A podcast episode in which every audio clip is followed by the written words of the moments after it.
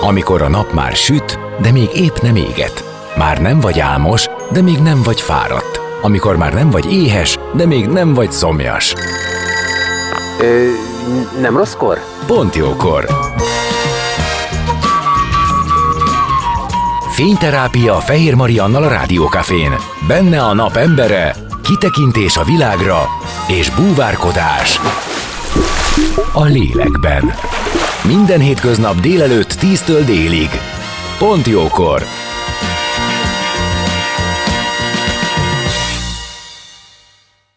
Szép napot mindenkinek, én Fehér Marian vagyok, 10 óra múlt néhány perccel, és péntek van, ez az utolsó munkanap a héten, úgyhogy érdemes kibírni, mert közben pedig ragyogó idő van, és ez is fokozhatja a hangulatunkat, mint ahogy az is, hogy rögtön kezdődik a napembere rovat, ahol vendégem lesz dr. Vasa László, a Budapesti Metropolitán Egyetem tudományos és innovációs rektor helyettese, akivel épp úgy beszélgetünk életútjáról, hogy honnan indult, milyen állomásokon keresztül hova jutott, és milyen céljai vannak, mint a tudományos életben betöltött betöltött szerepéről, úgyhogy zene után már is kezdünk, maradjatok velünk. A napembere. Most jöjjön valaki, aki tényleg valaki.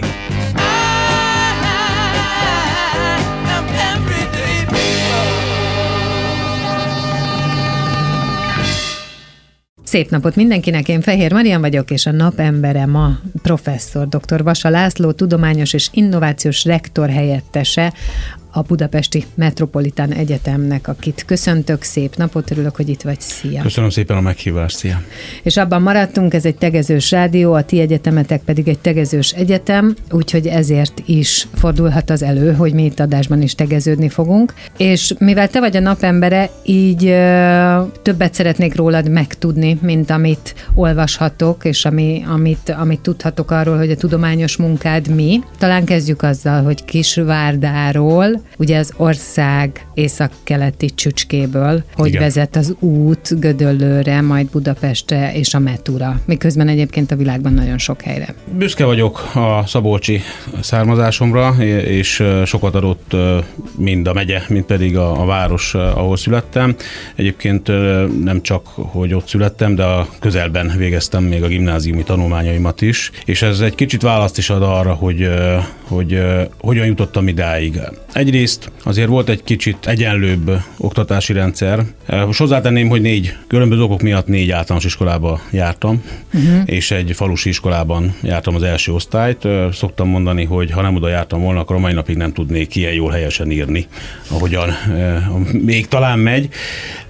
Mert hogy sokkal kevesebben voltatok, nem, tehát kis nem, közösség? még akkor talán léteztek ezek az igazi Á, tanítónénik, pedagógusok, pedagógusok még akkor talán lehet, hogy kisebb is volt az osztálylétszám, meg talán más volt a tanmenet, ami mentén így én nem, nem éreztem stresszesnek ezt a dolgot. Nyilván meg volt egy megfelelő családi háttér is hozzá, hogy a, a tanul, tanulmányokban gondom ne legyen. Édesapám a helyi termelő szövetkezetben volt egyébként agrármérnökként, de főkönyvelő, ugye üzem, üzemgazdasági agrármérnök, üzemszervező agrármérnökként, édesanyám pedig adminisztrátor volt egy közeli vállalatnál de pontosan édesapám munkája miatt azért itt különböző TS-ekben dolgozott, és, és akkor különböző szolgáltatásokban laktunk. Mindenesetre ugye én 1990-ben végeztem el az általános iskolát, és kezdtem el a gimnáziumot, és itt jön a, egy ilyen szerencsés egybeesés az én életkorommal, és egy akkori felvilágosult döntésével döntéssel a, a, a szocializmus utolsó éveinek, ugyanis nagyon fura ezt mondani, de talán többen mások, más kutatók is megerősítették, hogy a, a szocialista berendezkedés az összes hibájával együtt egyre azért figyelt, hogy legyen regionális kiegyenlítés és regionális fejlesztés. Ugye ebbe a körbe éleszkedett az, hogy, hogy iparvállalatokat telepítettek addig jellemzően mezőgazdasági körzetekbe. Nyilván az iparosítás érdekében, meg hát nyilvánvaló, hogyha a mezőgazdaság is iparosodik, gépesítik, akkor kevesebb munkáról lesz szükség, tehát velük valamit kezdeni kell. Ezért majd mennek akkor a bútorgyárba, meg a kábelgyárba, meg a nem tudom én hová. És ebbe a körbe éleszkedett az is, hogy felvilágosult módon eldöntötte az akkori szocialista kormányzat 1986-ban azt hiszem, hiszem, hogy két tannyelvű gimnáziumokat hoz létre az országban. Ugye most már tudjuk, több száz ilyen van, vagy ilyennek mondott gimnázium van, de ez ekkor az eredeti formájában úgy nézett ki, hogy valóban külföldi tanárokat hívtak meg, és ezeket a gimnáziumokat nem nagyvárosokban csinálták meg, hanem kisvárosokban, illetve akkor még falu státuszú községekben, településeken. Így én például, amikor felvételiztem a Sárospatakig angol két anyelvű gimnáziumba szerettem volna bejutni, igazi központi és egyébként anonim felvételi volt, tehát egy messze menőkig csak az eredményeken múlott, és a második helyen megjelölt nagykálói német-magyar két anyelvű gimnáziumba jutottam be. Úgyhogy előtte egyébként nem tanultam németül, ugye ez a klasszikus nulladik év plusz négy év, van sok ilyen már az országban, de akkor nekünk még voltak tanáraink az akkori NDK-ból, az akkori NSK-ból, Tehát Ausztriából. abszolút anyanyelvi tan- Igen, az első évben tanárok. megtanultunk németül, és utána pedig a szaktárgyakat, egyébként az esetünkben földrajz, történelem, Mhm. fizika, matek, német irodalom, német nyelvtan, sőt, még a testnevelés tanár is ö, ö, német volt, vagy illetve osztrák. Ez a gimnázium nekem nagyon sokat adott, időközben ez a kis, tehát ez a település egy tízezeres falu volt, város lett, és egy országos beiskolázásnak köszönhetően tényleg Szombathelytől Dunakesziig voltak osztálytársak, iskolatársak, és ez egy nagyon erős összetartozás jelentett, főleg azért, mert nagyon jó kollégium volt, gyakran még hétvégén is bemaradtunk, tehát egy nagyon jó csapat kovácsolódott össze, és nagyon jó tanáraink voltak. És például, hogyha nem a Jakob Geisler nevű középiskolai osztrák tanár lett volna a földrajztanárom, akkor lehet, hogy nem fordult volna az érdeklődésem a, a földrajz, vagy az utazás, vagy egyáltalán világ iránt ilyen módon. Tehát én ezt a két nyelvű gimnáziumot végeztem, és tulajdonképpen emiatt tudtam bejutni egyetemre is az akkori felsőoktatási viszonyok között, hiszen el- eléggé sok pontot jelentett a felsőfokú nyelvvizsga, ugyanis a mi az a C-típusú felsőfokúval legyen értékű, hogyha a négyesre vagy ötösre érettségizünk németből. És így bejutottam az akkori Gödöllői Agrártudományi Egyetemre. És azt az érdeklődést mi hozta meg? Mert pont ezért, amit mondasz, hogy két nyelvű iskola, német nyelvű vagy anyanyelvű tanárok, sok mindennek az így megtanulása, akár lehetett volna az, hogy te azt mondod, hogy valahova külföldre mész, lehetett volna bármilyen más Ja, lehetett volna, igen, mentem is egy évet, ö, 17 éves koromban Grácsban töltöttem vendég tanulóként. Saját magunknak leszerveztük két barátommal, hogy 93-ban Grácsban az egyik legjobb gimnáziumban, a Pestalozzi Bundes gimnázium, Bundesreal gimnáziumban. Egy évet eltöltsünk, és az ottani az teljesen ingyenesen egyébként, de ösztöndíj nélkül, viszont a kollégiumért fizetni kellett, úgyhogy ez azt jelentette, hogy a szüleimnek annyi pénze nem volt, hogy az egész évet kifizessék, de eh, mindenféle úton módon találtunk olyan munkalehetőségeket, ahogy, ahol annyit meg tudtunk keresni, hogy a kollégiumnak a díját, ami akkor egyébként havonta magyar forintban kifejezve 30 ezer forint volt, rendkívül sok ez 93-ban, hogy ezt eh, eh, megkeressük. Úgyhogy azért az önálló életre, meg az önálló döntésekre ez eléggé jó rászutatott. Hát Ráadásul meg úgy jöttem vissza, hogy hogy akkor a, a kitekintésre arra, hogy egy idegen környezetben hogy így tudsz van, így van, boldogulni. igen. Meg hát látni azt, hogy ugye a rendszerváltás után hogy fogadták a magyarokat, hogyan éltek és működtek a kinti magyarok, hogy akik korábban emigráltak. Tanulságos volt, tanulságos volt. Meg egyébként azt mondanám, hogy valójában azért ott tanultam meg tökéletesen németül, uh-huh. tehát hogy anélkül azért nem biztos, hogy utána még az egyetem mellett egy szakfordító tolmácsképesítést tudtam volna szerezni. Ugye ott egy év után már csak azt kérdezték, hogy Ausztria még tartományából jöttem, mert hallották, hogy van egy akcentus, de azt nem gondolták, hogy nem vagyok osztrák. Ilyen szinten sikerült megtanulni. És különbözeti vizsgával visszajöttem, ami egy újabb kihívás volt, hiszen a nyarat végig kell tanulni, mert nem minden tárgyat fogadtak el a, meg, meg hát mondjuk magyar nyelvtanból, magyar irodalomból nyilván kellett, meg magyar történelemből különbözeti vizsgát tenni. És utána ugye érettségiztem és bekerültem a, a Gödöllői Agrártudományi Egyetemre, akkor ugye nagyon szűk volt a felsőoktatás kínálata, ugye itt erről szerintem beszélgettetek ö, korábban Bakban Bálint ö, rektor hogy hát akkor azért a beiskolázási arány sokkal alacsonyabb volt, mint most, és nem volt verseny a hallgatókért az egyetemek között, hanem a hallgatók között volt verseny azért, hogy bárhová bejussanak, meg Igen. ugye csak három helyet lehetett megjelölni, stb. stb. És ugye hát én nekem azért annyira sok pontom nem volt, mondjuk matekból és fizikából annyira nem hasítottam, és akkor ezek a tárgyak kötelezően beleszámítottak a, a pontszámításba, de kicsit kompenzálta ezt a felsőfokú nyelvvizsga és a gazdasági agrármérnök szakra, ami akkor öt éves, ugye egységes képzés volt, még nem volt a bolonyai rendszer, azt végeztem el, mellette pedig tolmács szakfordító. Hát akkor még teljesen világos elképzelés nem volt, tehát még egyszer mondom, hogy ma megvan az a luxus, hogy egy hallgató oda tud menni tovább tanulni, ami érdekli. Akkor pedig oda tudtam tovább menni, mondjuk engem akkor például a jogász. Sokkal nehezebb volt bejutni jogi karra, mint most. De érdekes, hogy így kellett akkor nézni, hogy Így ha jól értem, hogy mindegy, Hova csak fel, így van. valahova vegyenek föl, aztán majd, Most hogy utána bejutottam volna a gépészmérnöknek is, mert nagyon alacsony volt a létszem, de biztosan tudtam, hogy nem tudnám elvégezni, mert egyrészt nem érdekel, másrészt pedig teljesen alkalmatlan, vagy nem, nem a mérnöki irány vonzott ilyen szempontból. Tehát Most ez volt igen. az, ami még valamelyest azt érezted, hogy talán van benne potenciál. Hát igen, meg végül is mégiscsak vidéki gyerekként lenni test közelből látom a mezőgazdaságot, nekem édesapám is ott végzett egyébként az egyetemen, meg én ismertem a háztáji rendszer működését, meg a, nekem a nagyszüleim ők, ők egyszerű parasztemberek voltak, tehát nekem a egyik nagyapám méhész volt, a másik pedig juhász, és a, a nagymamáim pedig háztartásbeliek, szóval... Ó, hát egy csomó, csomó nagyon érdek, értékes tudás van a birtokodban. Abszolút, így van, így van. És én nagyon örülök, hogy így van, és én ugye annak Hát, is örülök, hogy hogy láthattam egy másik rendszert, hogy hogyan működik, mert sokkal jobban össze tudom hasonlítani azt, ami ma van, azzal. Anélkül, hogy azt dicsérném, csak hogy tudok mihez viszonyítani. Mert hogy ezt azért mondhatjuk, nem, hogy a parasztgazdálkodás az ma már nem létezik. Hát igen, Abban az értelemben igen, véve, igen. So, ahogy- Sokok miatt már nem létezik, igen.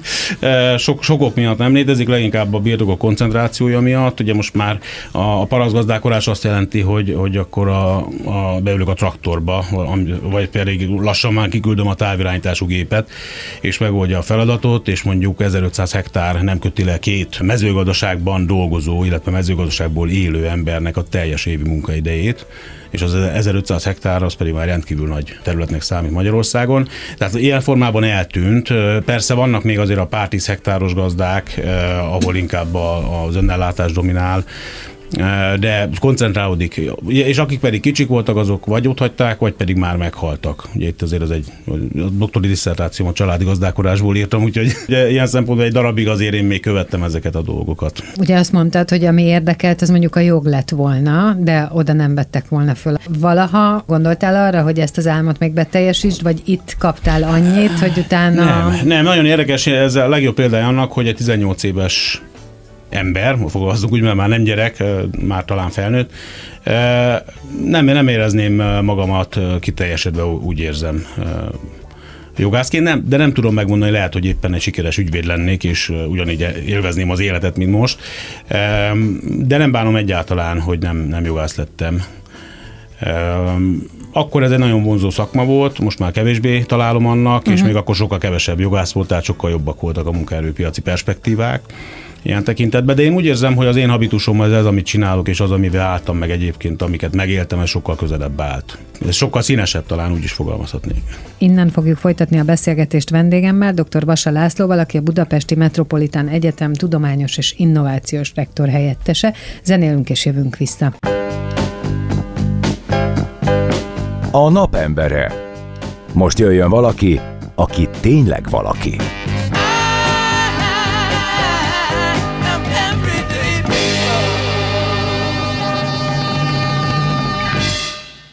Szép napot mindenkinek, én Fehér Marian vagyok, és már is folytatjuk a napembere rovatban dr. Vasa László, a Budapesti Metropolitán Egyetem tudományos és innovációs rektor helyettese, akivel egy kicsit ugye az életútról beszélgettünk, és kiderült, hogy Kisvárdáról indult ez az élet, és uh, talán az első, hát egész pontosan ugye az első generáció voltál, aki két tannyelvű középiskolába tudott járni, aminek ugye az volt a nagy esélye, hogy az első évben meg lehetett tanulni a nyelvet, te esetedben a németet, és aztán utána, utána mindent németül, és eh, eltöltöttél egy évet német nyelvterületen, és szóval, hogy lényeg az, hogy te azért már 18 évesen kb. perfekt voltál, és Igen. aztán a, a felsőoktatási éveket Gödöllön töltötted, az Agrártudományi Egyetemen, és most olyan értelemben ugrunk csak egy nagyot, hogy a METUN, tehát a Budapesti Metropolitán Egyetemen te idén január elsőjétől vagy tudományos és innovációs rektor helyettes, kutatóprofesszor. Nagyon sok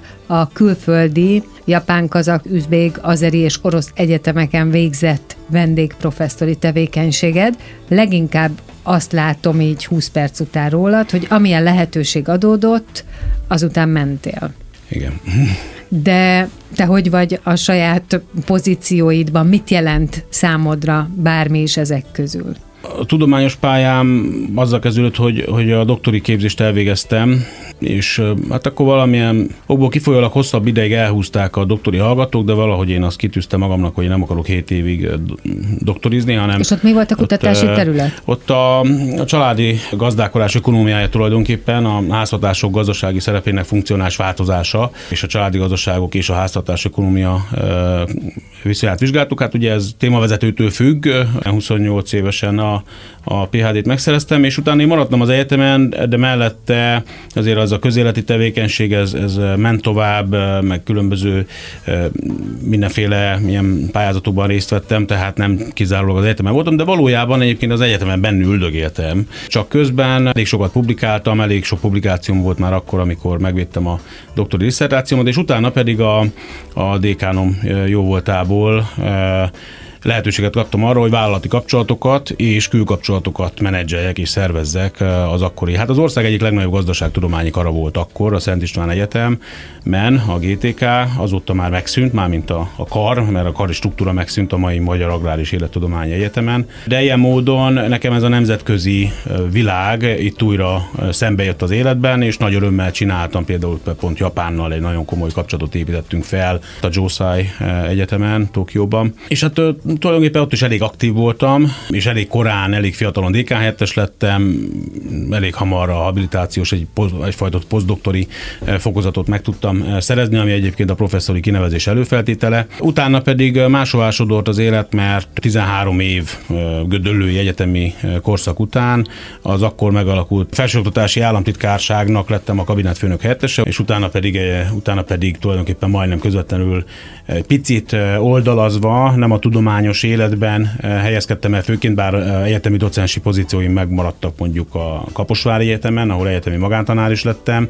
vagy az Óbuda Egyetemen is oktattam egy évet, de 2014. decemberétől egyébként a mai napig a Külügyi és Külgazdasági Intézetben is dolgoztam, eleinte négy évig, mint főigazgatóhelyettes és igazgatóhelyettes, utána pedig, mint vezetőkutató és főtanácsadó. És pontosan azért vonultam onnan is egy kicsit vissza, mert hogy a Győrben a Széchenyi István Egyetemen kutatóprofesszor lettem, és később egyetemi tanár. Mit csinál a kutatóprofesszor? A kutatóprofesszornak nincsenek előadásai az egyetemen, illetve nagyon kevés, hanem csak a, a kutatásokra fókuszál, és a publikációkra, illetve és arra, a hogy a kollégáknak és a diákoknak a, a mondjuk a, a tudománymenedzsment dolgait, vagy pedig a, az, a, a tudományos írás rejtelmeit átadja. Na pont erre gondoltam, hogy itt akkor valószínűleg van egy csapat, vagy egy csoport, akik, akiket segítesz, akikkel együtt kutatsz, akiknek az eredményeit aztán együtt átnézitek, és mindenki oda teszi a magáit, nem? Tehát ahhoz, hogy igen, egy publikáció igen. megszülessen, hát, ö, igen, a, egyrészt, az nem két perc. Nem, nem, hát és általában csak most egyre inkább most messzire vezet, hogy miért, de, de egy, már a társadalom tudományok területén is egyre kevesebb az önálló, az egyéni szerzős publikáció, hanem jellemző az, ami az élettudományokban már régóta van, hogy többen írnak Többem. egy cikket, mert ugye hát nagy kiterjedés kutat, van, aki a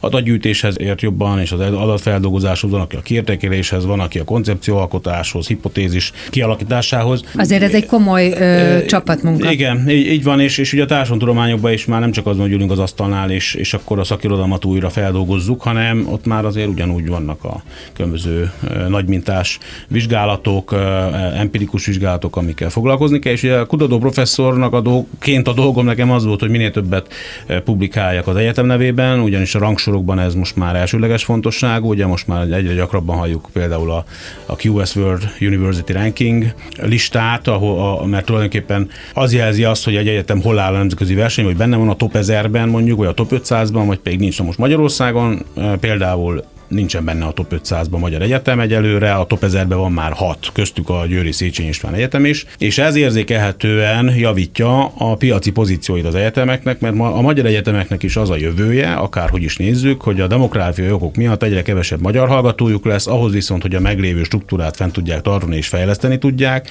meg magát a tudományos és oktatási tevékenységet, ahhoz minél több külföldi hallgatóra van szükség.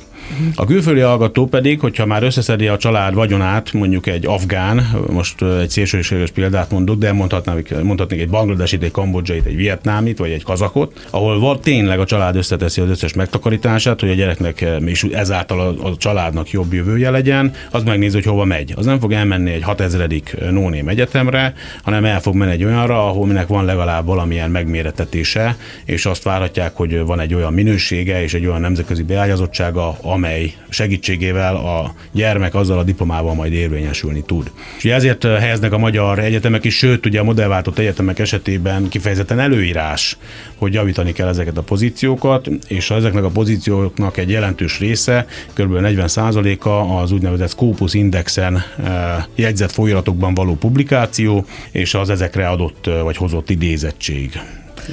Ah, tehát hogy mennyien hivatkoznak arra, hogy... A cikkre, igen, a láthatóságot jelenti ez, igen. igen ez, tehát a, ugye ennek van egy speciális külön, külön tudományterülete, hogy hogyan mérjük ezeket, ugye ez hogy há, hanyas a H-index, ugye a Hirsch index. Ez mondjuk. jelentheti azt, hogy mondjuk lehet valaki nagyon nagy tudású, a tudományos életben igencsak elismert kutató, de hogyha nincsen ilyen hivatkozása, vagy nincsen olyan jól megosztott, már nem is tudom, tehát egy kicsit olyan, mint hogyha a közösségi médiához hasonlítanám, de... de, nem, de nem, nem rossz hasonlat, mert, de van benne mert nagyon ilyen... Sőt, a folyóiratok is, hát most még egy külön adásban szívesen beszélek arról, hogy hogyan működnek, működik a, azért, mert nagyon izgalmas, teljesen másképp, mint akár csak tíz éve. Na de hogyha ez nincs, de most akkor már, igen, lehet, hogy nem annyira elismert? Még csak ebbe se hiszek, és hát hogy mondjam, az, maguk a folyóiratok, ahol publikál az ember, mondjuk egy a legjobb negyedbe tartozó Q1-esnek hívják, még ő azok is mondják, hogy na hát megjelent, oké, okay, rendben, akkor most promózd a cikket. Mert ugye ez jó a folyóiratnak, hiszen akkor több lesz a citáció, hogyha magasabb lesz az értéke, mondjuk akkor már nem a legjobb 25-ban, a legjobb 10%-ba fog esni, akkor még többen akarnak publikálni, és ugye a folyóratoknak egy jelentős része az most már díjat kér azért, hogy publikálhasson a kutató, de nem azért kér díjat, hogy lehozzák a cikket, hanem amikor már végigment a döntési folyamat, és a 90%-át a cikkeknek elutasították, a maradék 10%-nak azt mondják, hogy oké, okay, megjelentetjük a cikket, hogyha kifizetetek az úgynevezett APC-t, az Article Processing Charge, tehát egy közlési díjat, mert hogy a régi rendszer az volt, hogy nem kellett fizetni, de ez vezetett a kutatói társadalom lázadásához az úgynevezett Elsevier folyóiratok ellen, mert hogy azok pedig annyira drágák voltak, mm. és olyan furcsa csomagokba árulták a, a, a tudományos intézetek, egyetemek, akadémiák könyvtárainak, hogy már az volt elviselhetetlen. Tehát régen az volt, hogy ingyen publikáltunk, de az intézmény egy rakáspénzt kifizetett azért, hogy a, a folyóiratokat e, előfizesse és elolvashassák a kutatók. Most pedig az, hogy ingyen, hogy ingyen hozzáférhet bárki a világon, elolvashatja, tehát a tudás demokratizálódott, azonban ennek a költségét meg kell fizetni valakinek, és ennek a költségét a szerzőkkel tudják csak megfizettetni. Tehát ugye ez nagyon kevésbé ismert tény, hogy sajnos nagyon komoly tehát nekem jelent meg tavaly olyan cikkem, aminek az egy darab cikk közlési díja több mint 3000 dollár volt. Azután, hogy, hogy egyébként benne volt abban az egy százalékban, amit megjelentetnek, és a 99 százalékot kidobják. Tehát, hogy, hogy megfordult a világ, és hát erre most már sajnos az egyetemeknek külön alapot kell képeznie, hogy az egyébként kiváló publikációk megjelenjenek. És utána ezek alapján mérjük azt a tudást, hogy ez a így van, publikáció így, hány, így van, és ugye ez vezetett oda, hogy olyan drágák diák, hogy muszáj is összeállni több kutatónak, mert egész egyszerűen, hogyha nincs intézménye háttér, akkor a saját zsebből kifizetni, és mondjuk Pakisztánban is ezen múlik a, a tudományos előmenetel, meg Amerikában is. Úgyhogy, úgyhogy átalakult a tudomány is, és eh, van ennek egy, egy eh, piaci eh, aspektusa is, de, de hangsúlyozom, hogy az én tapasztalataim szerint, és tényleg amikre a legjobbakat mondok, hogy azt mondjuk a legjobb negyed, meg a legjobb 50%-ban vannak, azért itt tényleg a, a színvonal is magas, tehát az nem csökkent semmit, csak egyszerűen átrendeződtek ezek a költségvetési viszonyok. Én szoktam mondani némi, némi e, maliciával, hogy hát igen, a kutatói társadalom elérte az Elsevier elleni lázadása, hogy a saját maga fizethesse ki a, a cikkek megjelenési költségét, sőt, ugye hát nem titok, azért még maga az Elsevier is ráállt erre a trekre, és ő maga is üzletet csinál belőle. Egy Elsevier lapnál is 2500 dollár most már meg euró a közlési díj. De nem akarnám annyira ebbe az irányba vinni, de tehát azt akartam ebből kihozni, hogy amivel bizniszé vált a tudományos közlés, és azért nyilván a, ösztönzik a, az oktatókat arra, hogy az, a, a közösségi médiában is promózzák az eredményeiket, de valójában a, azért a hivatkozás, tehát azt kell még tudni, hogy, hogy rengeteg cikk születik a világban, rengeteg folyóirat van a világban, ebből mondjuk 20 ezer az rajta van a Scopus Indexen, és akkor, hogyha azon publikál valaki, az már számít valamit, mert egy nem egy no folyóirat. De valójában még, még ebben a masszában is, hogy kitűnjön az ember és magas, magas idézettsége legyen, ahhoz mozogni kell a nemzetközi közegben.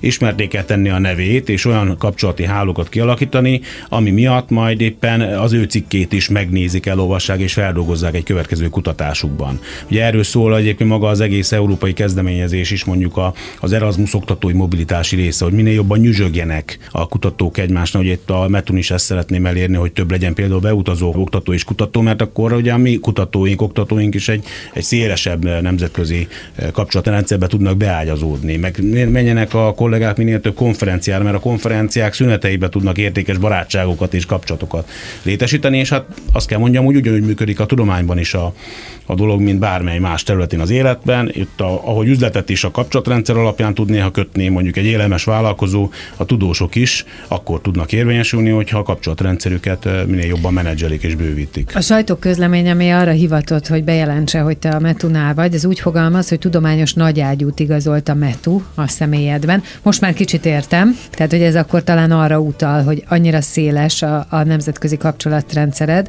hogy ettől sokat várhatnak, de neked mi a személyes célod ebben a pozícióban a Metunál? Még, még annyit, hogy a, mi, mi, mi alapján lehet megítélni, ugye vannak ma tudománymetriai adatbázisok, és mondjuk a magyar a legismertebb a Magyar Tudományos Művek Tára, de az alapján képeznek egy indexet, azt hiszem, hogy tudománymetria.com, most már más a weboldal címe, ott, hogyha mondjuk beütik a nevemet, akkor azt látják, hogy a, az összes magyar tudományjal foglalkozó közül, mondjuk nem tudom, 10 ezer ember, vagy nem tudom mennyi, 20 ezer, most nem tudom az elemszámot, abból én a top 1%-ban vagyok. Uh-huh. Hogyha megnézzük a ResearchGate-en, a tudományterületemet, ott a top 5%-ban vagyok. Hogyha megnézzük a, a, akár a Scopusban, ott is a top 15%-ban a világ összes tudósok közül. Van egy olyan lista egyébként, ami, ami a Harvard Egyetem állítja össze, pontosan az ilyen adatok alapján. Jó néhány magyar kutató már rajta van, én még nem. Ez egyébként a top 2%, úgynevezett top 2%-os lista, hogy a világ top 2%-ába tartozik-e valaki. Ehhez ugye rengeteg tudományos publikáció és az arra adott hivatkozás szükséges, de nem tartom kizárnak, hogy rövidesen egyébként ott tartok, hogy engem mi motivál. Tulajdonképpen bárhol voltam, én igyekeztem mindig a legtöbbet adni, és a legtöbbet teljesíteni abban a, a beosztásban, vagy abban a szerepben, amit csinálok. Tulajdonképpen mindig van egy ösztönző, ugye, amíg, amíg nincsen meg a doktori fokozat, addig nyilván azért publikál, és azért kutat az mhm. ember, hogy meglegyen. Amikor az már megvan, akkor a következő az a habilitált doktori fokozat, ami, hát szoktam mondani, hogy Magyarországon elég, elég érdekes módon keverték össze a világ összes tudományszervezési rendszerét, mert ugye van amerikai rendszerű PHD, van nekünk a német rendszerű doktorhabil, és megtartottuk egyébként a szovjet típusú akadémia doktora címet is, amit tulajdonképpen fokozat, de címnek hívják. Minden össze van keveredve. Amikor doktorizik az ember, akkor utána a habilitált doktor a cél, ahhoz ugye még több publikáció kell, még több kutatás, előadások tartása, nemzetközi kapcsolatrendszer, szerkesztőbizottsági tagságok, és így tovább nemzetközi folyóiratokban. Amikor pedig az megvan, akkor nyilván professzor szeretne lenni az ember, ami a magyar eh, viszonyok között meglehetősen nehéz, hiszen a, az akkreditációs bizottság eléggé és folyamatosan szigorodó, eh, néha, néha érthetetlenül szigorodó paramétereket eh, határoz meg ahhoz, hogy ki lehet professzor a Magyarországon. Amikor pedig az megvan, akkor most igen, még mondjuk az ember elmehet az akadémia irányba, de, de valójában, hogyha egy egyetemen belül nézem, akkor itt nekem már tényleg az egyfajta coaching a feladatom, hogy a kollégákat segítsem abban, hogy ők is tudjanak akár PHD fokozatot megszerezni, és ehhez mondjuk egy érdekes kutatásukban megpróbálok tanácsot adni, hogy melyik eh, folyóiratban helyezzék el, és hogyan tudják még úgy javítani a, a, a kéziratot, hogy az megfeleljen az adott folyóirat elvárásainak, meg a lektorok elvárásainak. Hogyha valaki habilitálni akar, akkor az, ahhoz is hasonlóképpen a, a, az egyetemi tanári kinevezésekhez egy egészen e, bonyolult és nagyon, nagyon e, szofisztikált e, szervezésre van szüksége ezen szempontból az az, hogy hol publikálja az ember az eredményeit, és milyen mennyiségben, és milyen minősítés mellett. Úgyhogy, úgyhogy ezeket csinálom. Egyetemi szinten pedig, pedig például az a, az a dolgom, hogy, hogy ugye az egyetem munkatársait ösztönözem arra, hogy, hogy a, és hát megteremtsem ez a feltételeket, hogy írjanak többet, azaz kutassanak többet, írjanak többet, publikáljanak többet, mert hogy az egyetem presztízsét növeli ez. Ugye az, a, a METU az egy kiváló oktatóegyetem volt, és jelenleg is az, de az eddigi működésében nem volt túl nagy hangsúly helyezve arra, hogy ösztönözze az oktatókat arra, hogy, hogy erősítsenek a tudományos közlés és tevékenység vonalán. Ennek ellenére egyébként kiváló eredményei vannak a metunak, mert nyilván minden oktatóban van egy belső mozgató, ugyanúgy, mint bennem is van, hogy akkor le akarok doktorizni, habilitálni akarok, meg egyszer majd akarnék professzor lenni, mert aki egyetemen dolgozik, a professzorság a non plus ultra, ami után már tényleg nincs más. És ráadásul egyébként a személyhez kapcsolódik, és 70 éves korig professzor lehet az ember, bármelyik egyetemen. Ilyen szempontból erre, ebbe egy kicsit. Igen, ebbe, igen, ebbe, igen. Tehát most például legyen forrás arra, hogy, hogy ki tudjuk fizetni a közlési díjakat, legyen forrás arra, hogy el tudjanak menni konferenciára, legyen forrás arra, hogy meghívjunk olyan külföldi kutatókat, akik, akik eljönnek, tartanak előadást a kollégáknak, hallgatóknak, elmondják, hogy hogy írjál egy jó cikket, elmondják, hogy hogyan menedzseld a kapcsolataidat, uh-huh. elmondják a nemzetközi publikációs világnak a, a dolgait. Ugye, aki, aki eddig nem ezzel foglalkozott, mert annyi órája volt, hogy nem volt ideje annak, ezek hasznos információk. Hogy nem, ez tényleg olyan, mint egy coaching, mint egy edző kívülről. Igen, igen, aki... néha mikromanagement, néha coaching, néha pedig rendszerszervezés, uh-huh. de én élvezem ezt a feladatot, és a, ugye a, a cégkultúra a Metón abszolút adott ehhez, tehát nekem abszolút szimpatikus és egyedülálló a magyar felsoktatásban, mert ugye ez már a Bóvó egy magánintézmény volt, és, és nem egy államintézményből lett egy, egy magánintézmény, tehát a szervezeti kultúra teljesen más, és meglehetősen támogató.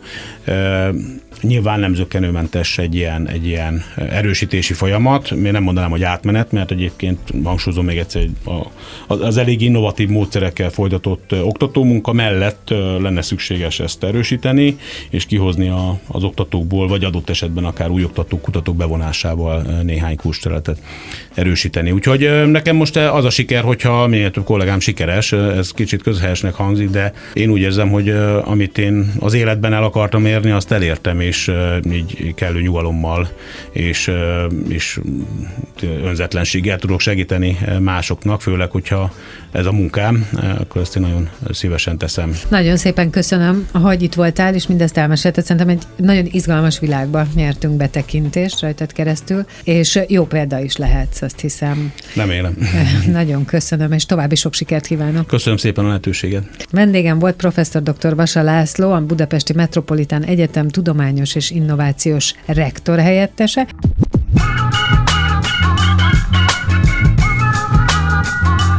A Rádiókafé 98 lett. Maradhat?